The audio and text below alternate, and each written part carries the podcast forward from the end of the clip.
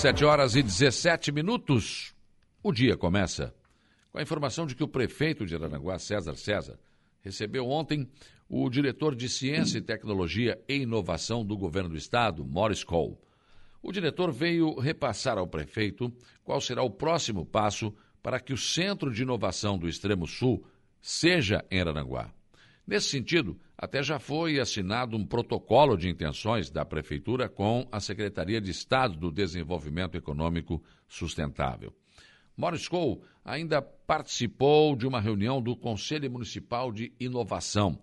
Na oportunidade, apresentou o que as entidades de Araranguá devem fazer regionalmente para que a incubadora Aratec absorva as demandas em relação às inovações na região.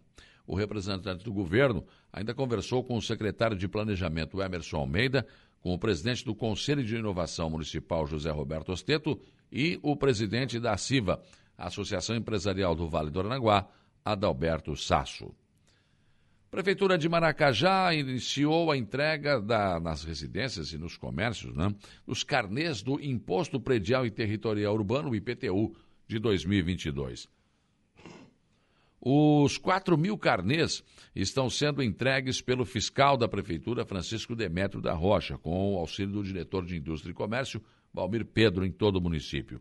A conclusão da entrega deve acontecer em até 15 dias. Além da entrega domiciliar, a administração também disponibiliza os carnês no site www.maracajá.sc.gov.br e no setor de tributos no Paço Municipal.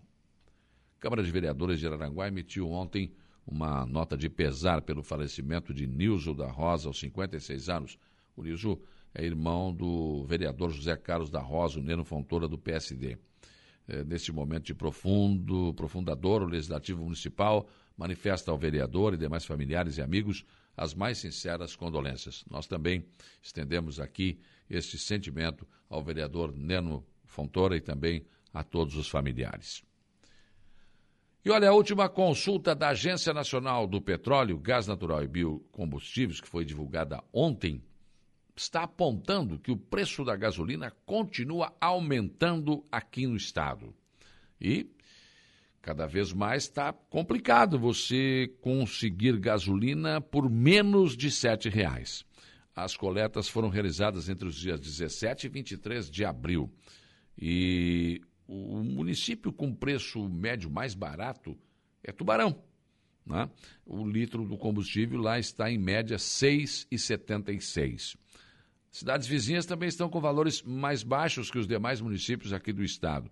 Criciúma, o preço médio, R$ 6,79 e Laguna, R$ 6,84.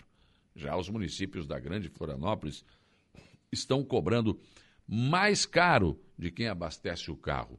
O litro de combustível em São José e Palhoça está R$ 7,49. Em Florianópolis e Biguaçu, os moradores desembolsam em média R$ 7,41 e R$ 7,47, respectivamente. Quando é que vai baixar? Pois é. O que tem que fazer? Alguém tem que fazer alguma coisa. Está difícil. Prefeitos de todo o Brasil encerram entre hoje e amanhã a participação na Marcha dos Prefeitos. Com uma extensa programação que teve manifestação do presidente da República, Jair Bolsonaro, na abertura, a marcha é um momento em que os prefeitos buscam diminuir a diferença entre o que arrecadam e o que retorna aos municípios. Na marcha, os prefeitos também aproveitam para tratar de assuntos pendentes dos seus municípios na capital federal, onde, claro, as principais decisões são tomadas. Na verdade, a divisão do bolo de arrecadação nunca foi justa. São os municípios que arrecadam, na maior parte do dinheiro dos impostos, não fica aqui, fica no governo federal. Uma parte menor vem para os estados e a menor parte ainda vem para os municípios. Assim, conseguimos manter na capital federal,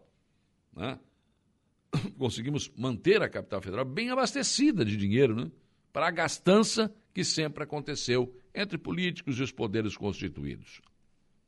Na verdade, todos nós cidadãos continuamos pagando uma conta que cada vez fica mais pesada e mais impossível de carregar.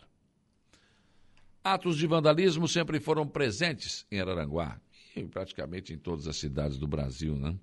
Ao longo dos anos aqui, nós vimos alguns atos de vandalismo que chamaram a atenção e outros que escandalizaram, como o recente ataque a imagens da Igreja Sagrada Família da Cidade Alta. Vários pontos da cidade já foram alvos de ataques covardes de quem não se importa com o bem comum. Por último, a Ponte Pêncil do bairro Barranca acabou sendo a bola da vez, né? Ela esteve interditada por 3 anos, né? E agora totalmente reformada e com nova iluminação, 2 decks, um de cada lado do rio, a ponte já serve como ponto de atração turística. Mas já é alvo de depredações. Tábuas foram arrancadas e luminárias de um dos decks, né, também foram prejudicadas.